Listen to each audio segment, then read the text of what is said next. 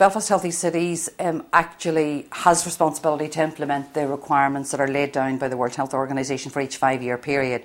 The current themes are healthy ageing, health impact assessment, and healthy urban planning.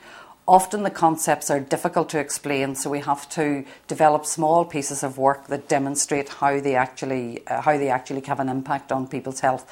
This year we have spent a lot of time on a healthy ageing programme a number of older people who live, for example, in social housing or in private housing.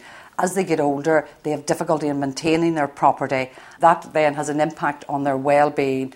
They tend to then maybe go into hospital. The facilities in the actual house aren't suitable for them coming out of hospital, and they end up in institutional homes.